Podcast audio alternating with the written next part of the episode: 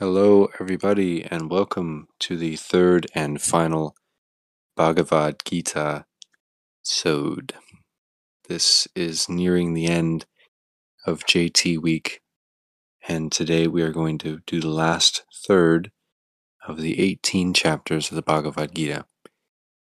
In this chapter, we're going to get all the way to the end, where I believe um, Arjuna finally picks up his bow and gets into battle thank you everybody who's been sticking around for this three part series, everyone who's been showing their support and listening. Thank you to the Patreons who I have not been thanking because this is technically just one big episode. Um, thank you all for your assistance and your help. It does mean the world to me and to Tristan. I will get started with the 13th chapter now. Arjuna said, O Kesava, I would like to know about material nature, the person, the field, the knower of the field, knowledge, and the object of knowledge. The Supreme Lord said, O Arjuna, this body is known as the field. One who knows this field is described by the learned as the knower of the field. O Bharat, you should also know me as the knower of all fields. This knowledge of the field and of the knower of the field is true knowledge. Now, hear from me briefly what this field is its constitution, transformations, causes, and effects, and who the knower of the field is, and of his potency. This has been taught in many ways by various sages, the different Vedas, and the aphorisms of this which is conclusive logic.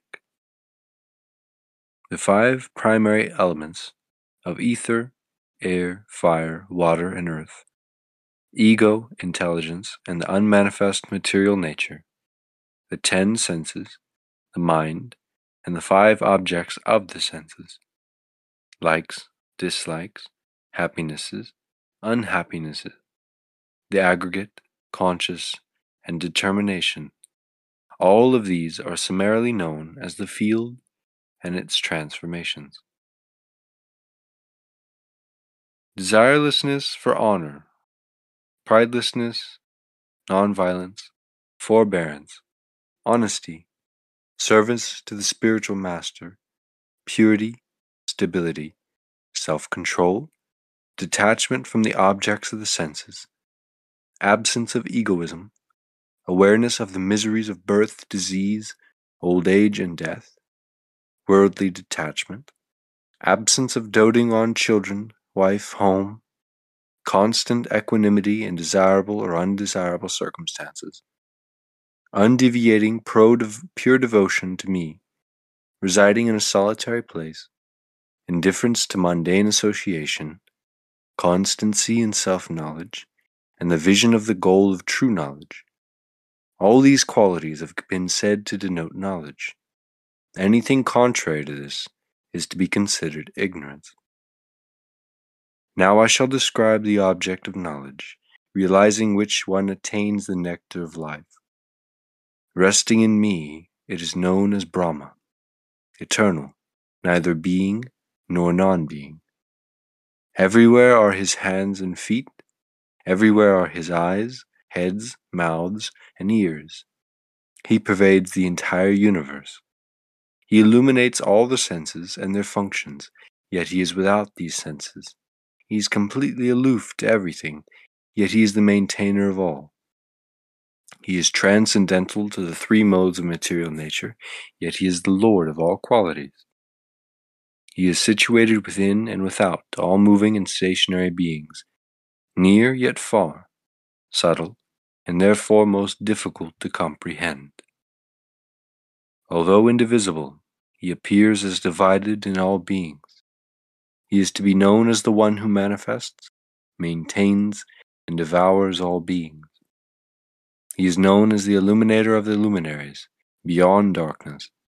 Situated in the hearts of all beings is knowledge, the object of knowledge, reached by knowledge the field, knowledge, and the object of knowledge have been briefly described by me. Realizing these truths, my devotee attains love for me. Knowing that both the material nature and the person are beginninglessness, and know that the transformations and the transformations of their modes of nature are born of material nature. Material nature is said to be the cause of the production of effect, and cause. The person is said to be the cause of condition, both of being an enjoyer or sufferer of happiness and unhappiness. Being situated within material nature, a person enjoys the modes born of material nature. His attachment of these modes is the cause of his repeated births in higher and lower species. The Supreme Person, the witness, sanctioner, support, guardian, and almighty Lord within this body, is known as the Supersoul. Thus, one who truly knows the Supreme Person and material nature within its modes will never in any circumstance have to take birth again. With their pure consciousness, some persons see the Supersoul within the heart, in their meditation. Others perceive him through enlightenment, and yet others by the yoga of selfless action. Further, there are those who, not knowing of these methods, engage in worship by hearing the scriptures. When their faith is deepened by such hearing, they too surpass the mortal plane. O Arjuna, whatever is born in the world, whether moving or stationary, know it to be manifest from the combination of the field and its knower. One who sees the Supreme Lord situated equally within all beings as the imperishable within the perishable, such a person sees perfectly. Such a person with a vision of equality, seeing the Lord dwelling in every place alike, does not deceive himself, and thus he attains the supreme destination. He who sees that all actions are brought about only by material nature sees himself as non doer. When such an enlightened person realizes that the different types of beings are situated within the one nature, and that all are made manifest from that nature, he attains realization of God. O Arjuna, since the Supersoul is beginningless, transcendental, and inexhaustible, although also present within the field, he neither acts, nor is he affected by any action. As the most subtle element of space pervades everything, yet it is not tainted by anything. Similarly, the soul, though pervading the body, isn't tainted.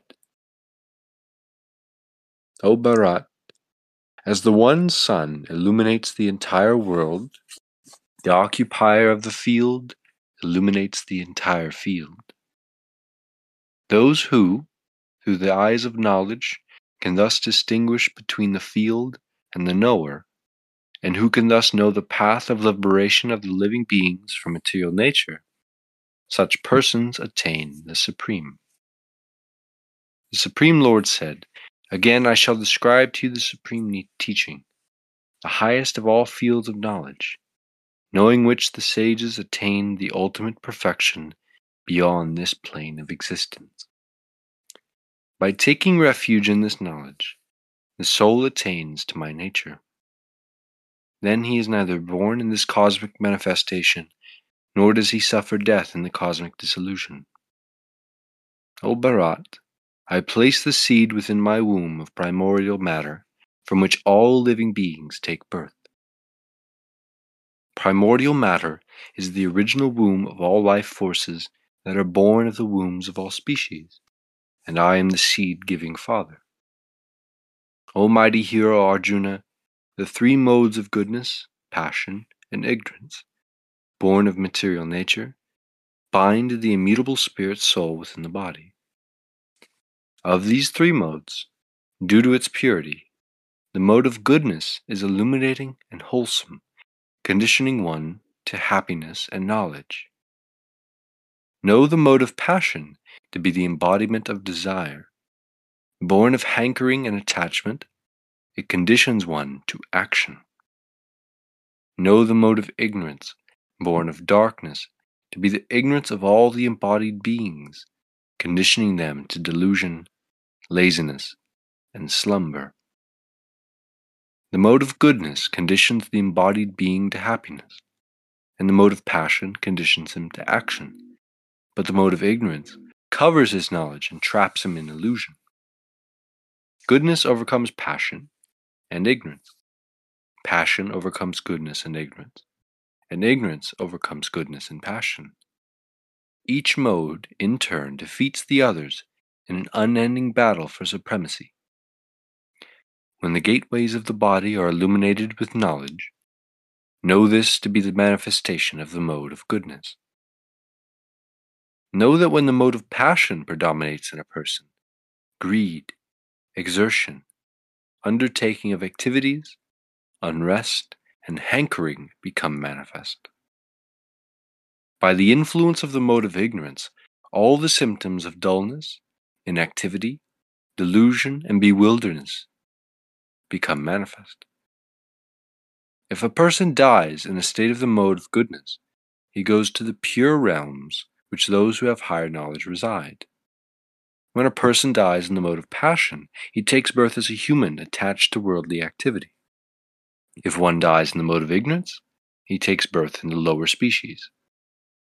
It is said by the learned that good actions result in purity, passionate actions result in sorrow, and ignorant actions lead to darkness. From the mode of goodness, knowledge arises. From the mode of passion, greed, and from the mode of ignorance, delusion, bewilderness, and a lack of knowledge ensue. Persons in goodness ascend, those in passion remain, and the unfortunate, ignorant persons fall. When a person sees the three modes to be the only impetus of the world, and knows the Supreme Lord, transcendental to the modes, then he comes to love me with devotion. Transcending these modes manifest in the body, he is liberated from the miseries of birth, death, and old age, and knows the joy of immortality. Arjuna said, O Lord, what are the symptoms of a person transcendental to these three modes of material nature? How does he behave, and how does he transcend the modes? The Supreme Lord replied, O Pandava, it is said that a person who has transcended the three modes of material nature neither resents illumination, activation, and delusion when they appear, nor does he hanker for them when they withdraw. Poised in the knowledge that these modes are engaging, he is not distracted by them. He remains unperturbed, unconcerned. Remaining self satisfied, he sees joy and sorrow equally. He sees earth, rock, or gold with a vision of equality. He is wise, equipoised in desirable and undesirable circumstances, abuse and praise, honor and dishonor. He behaves fairly with friend and foe alike, and he renounces all mundane endeavors. A person who, without dev- deviation, serves me with devotion transcends the three modes of material nature and becomes qualified to know his internal, divine identity. I am the basis of the absolute truth, the inexhaustible nectar, the eternal pastime, and the ultimate ecstasy of divine love. The Supreme Lord said, It is said in the Scriptures that this material world is like a peepul tree, roots up branches down, endless yet transient. Its leaves represent the nourishing verses of the Vedas. One who knows this tree is a knower of the scriptures. Some of its branches extend upwards, some downwards, and nourished by the three modes of nature, its shoots are the objects of the senses. Some aerial roots also extend downwards, to take root in the land of karma within the plane of humans. In the human plane, this inverted form of the peepal tree of this material world is inconceivable. Neither its beginning, nor its middle, nor its end can be perceived. From the association of devotees, one acquires the sharp axe of detachment from the mundane. Using this weapon to cut down that illusory tree of one's mundane existence, which is sub- stubbornly rooted in aversion to the Supreme Lord, one attains to the plane of no return, which is the lotus feet of the Lord. With pure devotion, one should approach the holy lotus feet of the Supreme Lord Vishnu for shelter and pray, I surrender unto the original person, the Supreme Lord of all, by whose illusory potency this perpetual tree of the material world has appeared. Free from vanity and delusion, aloof to unholy association, dedicated to self realization, desireless, liberated from the duality of joy and sorrow, undiluted, those surrendered souls reach the eternal goal. The surrendered souls reach my eternal abode, never to return to this world. Neither sun, nor moon, nor fire, nothing can illuminate that all illumining supreme abode. The soul is a particle of mine. Although it is eternal, for worldly existence adopts the five mundane senses and the mind, which is the sixth sense. The soul is the master of the body. When it departs the body, it enters another, carrying these subtle senses as the wind carries fragrance from its source. Presiding over the ear, the eye, skin, tongue, and nose, and also the mind, the living entity enjoys the sense objects of these senses. Those who are thus deluded cannot see the soul when it is departing the body, residing in the body, or when enjoying through the senses of the body. Those with the eyes of wisdom can see. And the sincere seekers see the soul present within. But the persons of poor understanding and lacking in self control cannot see the soul, despite the endeavors. The light of the sun illuminates the entire universe. The light of the moon and the radiance of fire know that to be mine. Entering the earth, I maintain all beings by my potency, and in the form of the life giving moon, I nourish the crops. Entering into the bodies of the living beings as the power of digestion, I digest the flower and of the eatables through the agency of ascending and descending vital airs. I am situated as the supersoul within the heart of all souls, and from me arises the soul's remembrance, knowledge, and forgetfulness. I alone am the sweet absolute to be known through all the scriptures. I am the revealer of the Vedanta, and I am the knower of the Vedas. In this world, there are two beings, the perishable and the imperishable.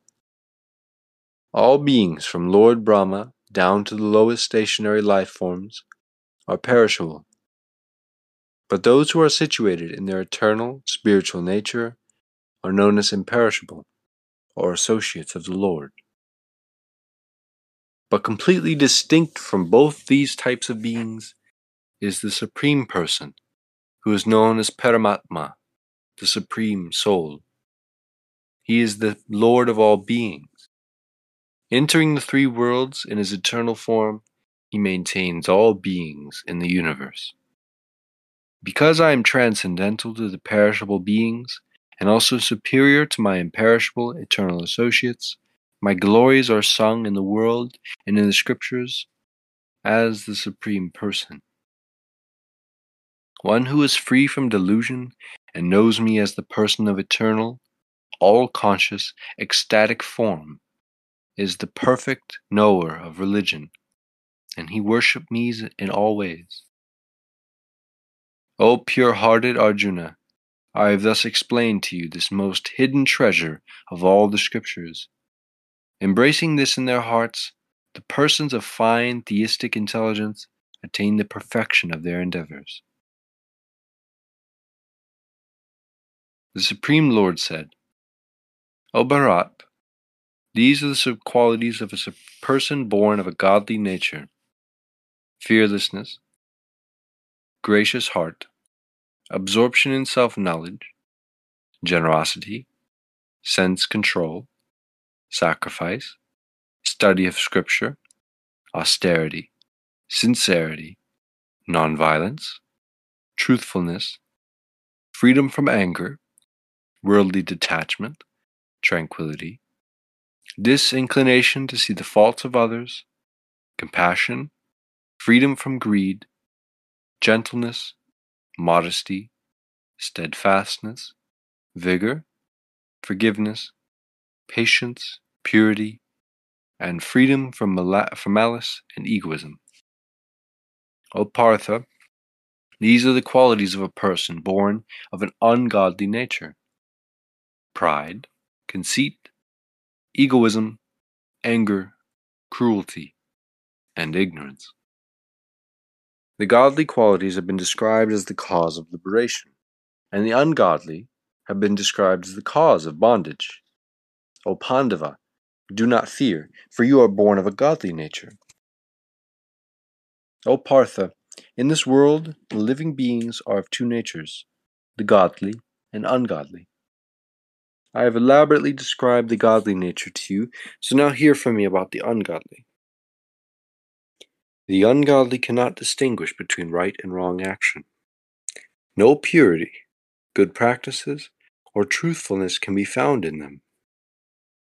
The persons of ungodly nature say the world is without truth, it is baseless, godless, and that everything is born of male and female union. They say that life has no purpose beyond lust.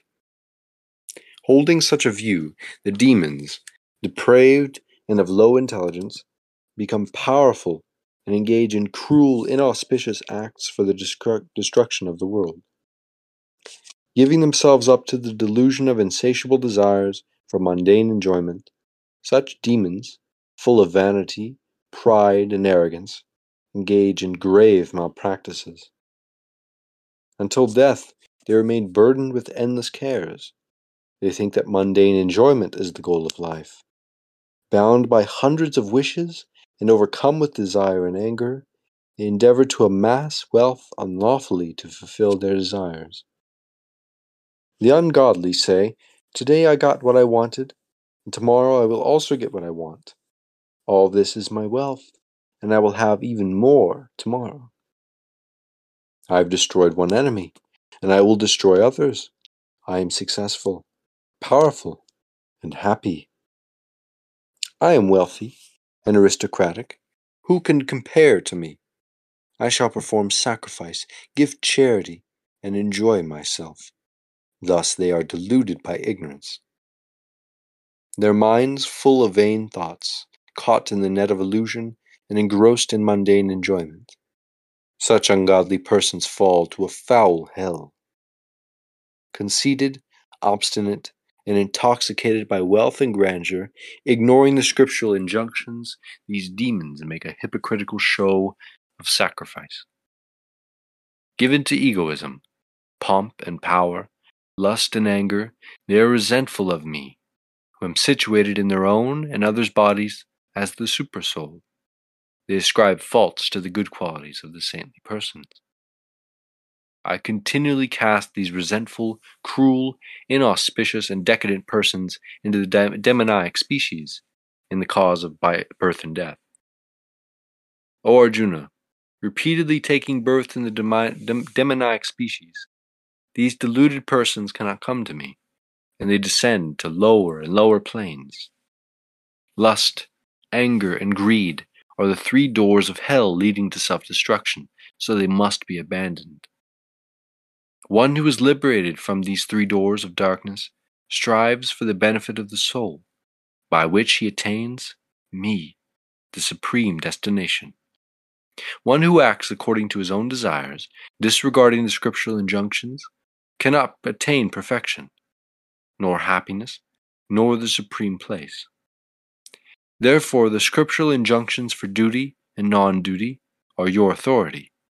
Knowing your duty in the world according to the scriptures, you should act accordingly.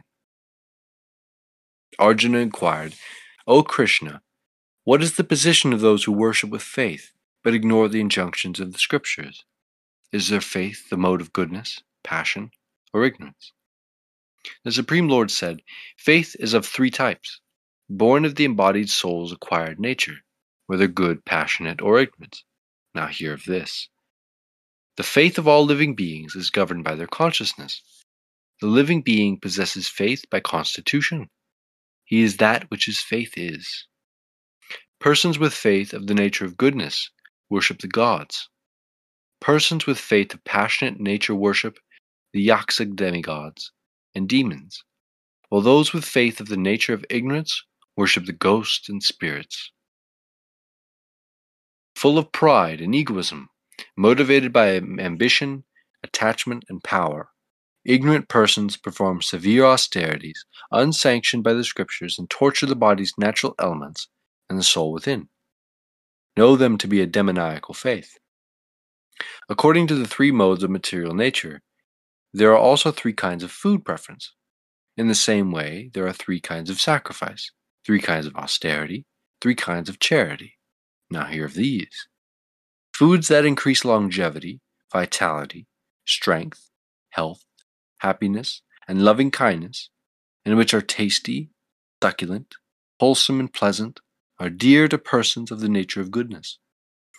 Foods dear to persons of passionate nature are too bitter, too sour, too salty or hot, too pungent, too dry, and too heating, such foods cause pain, sorrow, and illness. Dear to the ignorant are foods that are stale, tasteless, foul smelling, or were cooked in the day before, remnants, and impure foods. That sacrifice which is in accordance with scriptural injunctions and faithfully performed by a person free from fruit of desire is sacrifice of the nature of goodness. But, O Bharat, Know that sacrifice which is performed in fruit of expectation, as a display of pomp and grandeur, is sacrifice of the nature of passion.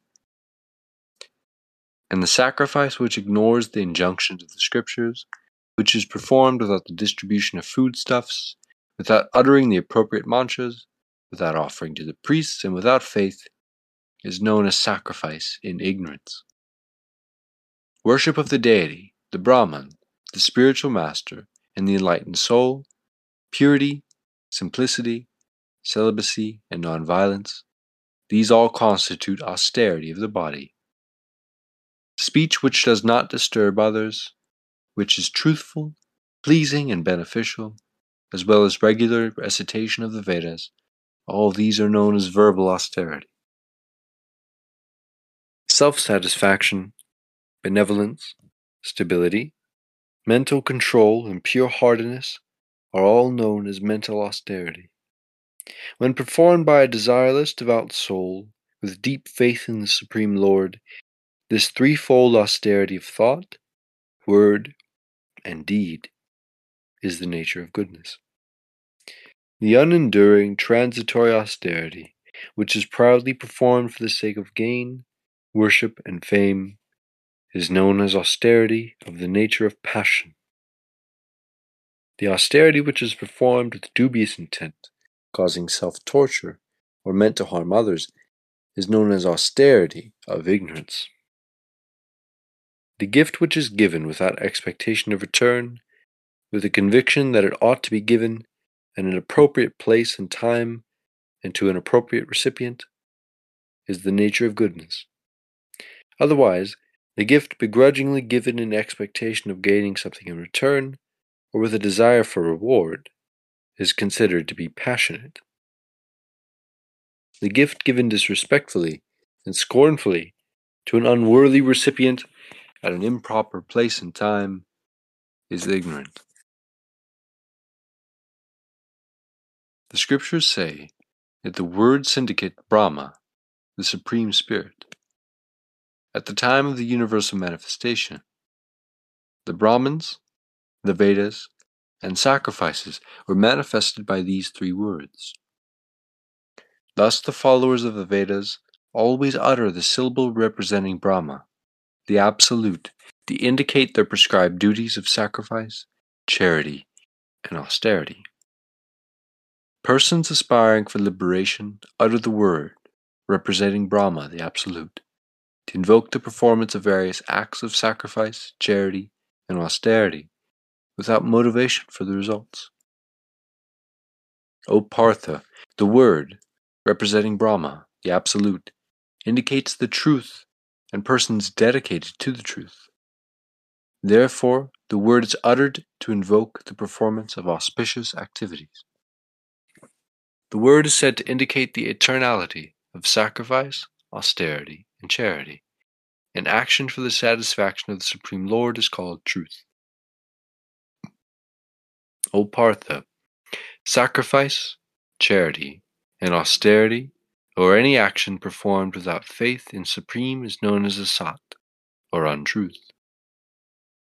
Such works cannot bring an auspicious result, either in this world or the next. Arjuna said, Almighty Lord, slayer of the demon Kesi, I wish to understand the subject of renunciation and detachment separately. The Supreme Lord said, Learned, enlightened persons know the giving up of fruit of action as renunciation, and the giving up of the fruits of all action as detachment. Some philosophers hold that action should be renounced as imperfect. Others hold that action is the nature of sacrifice, charity, and austerity should never be given up. Hear my perfect conclusion concerning detachment, the quality of renunciation, since, O best of men, it has been clearly established that the quality of renunciation is of three types. Actions of the nature of sacrifice, charity, and austerity should never be abandoned. They must be performed, for they are the purifiers of the wise. But even these actions must be performed abandoning attachment and fruit of desire. Partha, know this to be my perfect, supreme conclusion. Renunciation of one's obligatory duties is wrong. The delusion of giving up these duties is called false renunciation, or renunciation of the nature of ignorance. One who abandons his obligatory duties out of fear of physical discomfort, considering them troublesome, performs renunciation of the nature of passion. Thus, he does not attain the fruit of true detachment. O Arjuna, performance of obligatory works as a matter of duty, while abandoning attachment and fruit of desire, is renunciation of the nature of goodness. This is my opinion.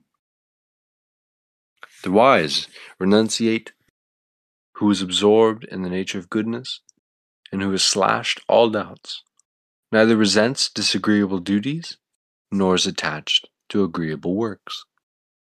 It is not possible for the embodied soul to fully renounce actions. However, one who renounces the fruits of his actions is a true renunciate. After death, the three kinds of fruits of action good, bad, and mixed, accrue to those who have worldly desires, but never to those who are renounced.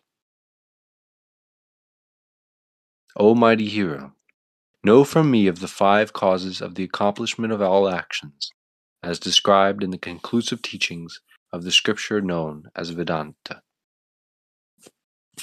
All actions are accomplished by these five causes the body, the ego, the instrument of senses, the various endeavors, and the supersoul. Whether lawful or unlawful, whatever action a man performs with his body, mind, or speech is caused by these five elements. But an ignorant person who sees only himself as the doer doesn't actually see due to his impure intelligence. He who is free from egoism and whose intelligence is not implicated by unworthy action, Even if he kills the entire world, he neither kills nor is he bound by action. These three are the driving force of action knowledge, the knowable, and the knower.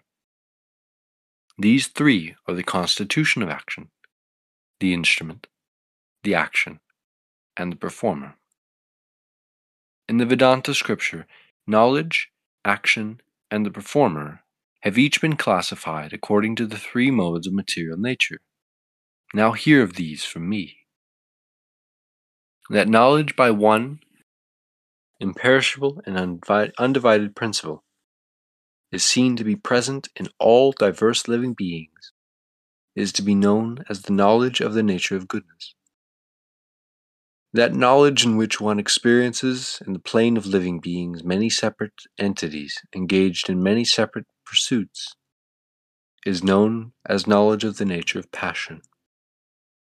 And the ideology which is stubbornly attached to the peripheral only, considering it to be all in all, without spiritual or scriptural conception, without seeking the truth, based on trivialities alone, is said to be the animalistic nature of ignorance. That obligatory action which is faithfully executed without attachment by a person who does not seek its rewards and who is unbiased by likes and dislikes is said to be the action of nature of goodness. And that action which is performed with great endeavor by an egotistic person desiring its fruits is said to be the action of passion.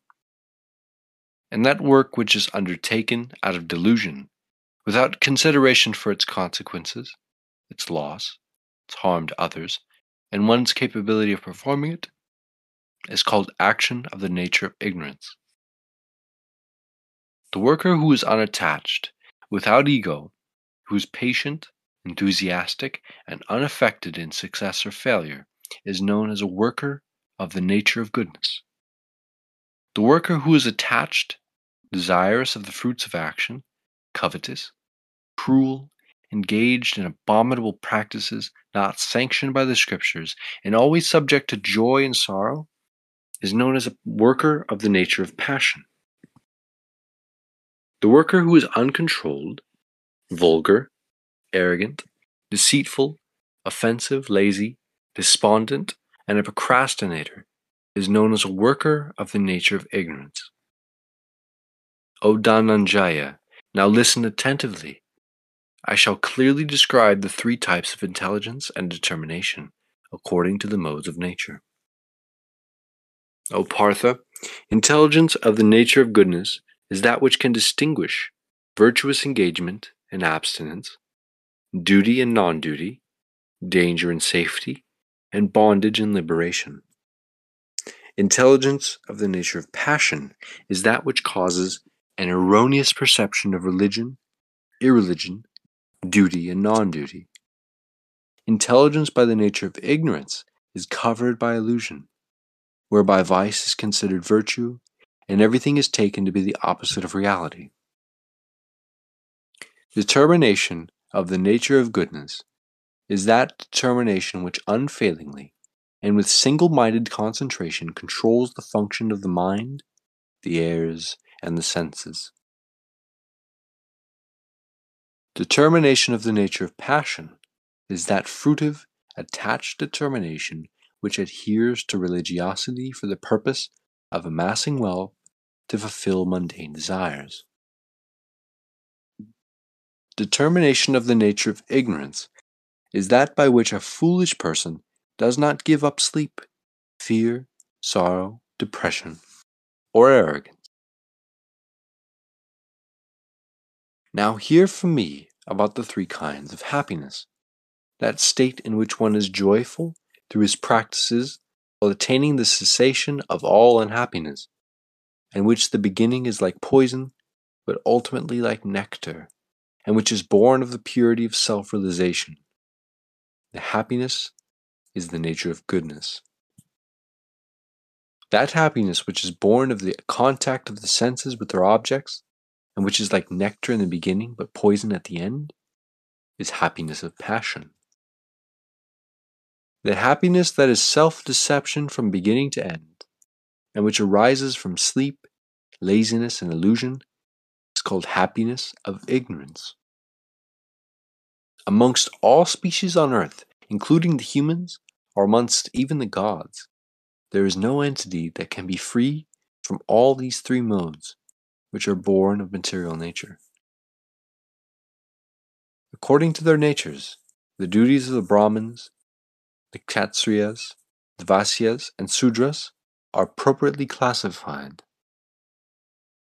Internal and external sense control, austerity, purity, forbearance, straightforwardness, knowledge, realization, and theistic mentality, these are the natural duties of the Brahmins. Prowess, valor, endurance, dexterity, the refusal to retreat in battle, generosity, and regality. Those are the duties of the warriors. Agriculture, cow protection, and trade are the natural work of the Vaisyas. The natural to the Sudras is the service to the Brahmins, Kshatriyas, and Vaisyas, assisting them in their various works. One who devotes himself to his own duty attains perfection in self knowledge. Now, hear from me how a person attains perfection through devotion to his own duty. A man achieves perfection by worshipping, through his prescribed duties, the Supreme Lord from whom all beings originate, by whom all beings are engaged, and who pervades the entire universe. One's own duty, though imperfect, is better than another's executed well. Sin is never incurred by a man fulfilling the duty prescribed according to his nature. Even though it may be imperfect, one should not give up the duty prescribed according to his nature. Verily, all action is covered by imperfection, as fire is covered by smoke. One who has the wisdom of detachment, who is self controlled, and whose desires have gone, such a person attains the perfection of transcending all duties in the world by renouncing the fruit of his actions. Now, hear from me in brief how the person who has attained transcendence of all duties reaches the transcendental plane of the Absolute, the ultimate state of knowledge. Endowed with intelligence of the nature of goodness, mentally controlled through determination of the nature of goodness, rejecting the sense objects, abandoning attachment and aversion, free from the association of, of materialistic persons, a temperate eater, disciplined the body, mind, and speech, constantly absorbed in thought of God, and fully detached from the mundane world, giving up his ego, power, vanity, desire, anger, possessiveness, not thinking anything as mine, being at peace. Such a person is qualified for this realization. The joyful hearted, enlightened soul who has attained his divine nature neither sorrows nor desires. Seeing all beings equally, he comes to attain transcendental loving devotion to me. Through this devotion, he realizes that I am the Lord of all potencies and the sweet Absolute. Then, realizing his divine relationship with me, he enters the company of my intimate associates who are very non different from my very self. Although ever active in all duties, those who have taken refuge in me attain, by my grace, the eternal, indestructible plane. Wholeheartedly offering your every action to me, keeping me as the supreme objective and fully dedicating your intelligence to me by being ever devoted to me, giving your heart to me. You will be able to overcome all obstacles by my grace. But if out of pride you do not heed my words, you will perish. Out of pride you are thinking, I shall not fight. But your decision is in vain, for your nature as a warrior will compel you to fight. Being bound by the duty born of your nature, that very action which out of delusion you are now avoiding will be executed by you inevitably. O Arjuna, the Supreme Lord is situated in the hearts of all beings, and by his deluding potency he causes them to revolve, like puppets riding a carousel. Wholeheartedly surrender to him. By his grace you will attain the supreme peace and the eternal abode.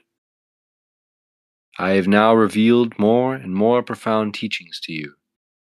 Duly consider this, and then do as you wish. Now again, hear my supreme teaching, the most hidden treasure of all. I tell you this for your benefit as you are most dear to me. Think of me always. Devote yourself to me, worship me, and bow to me and surely you will come to me. I promise you this because you are dear to me.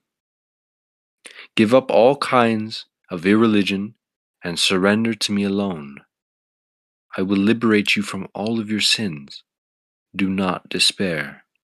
You should never disclose this hidden treasure to one devoid of self sacrifice, to the non devotee, to the faithless, to one who is averse to my service, or to one who is resentful toward me.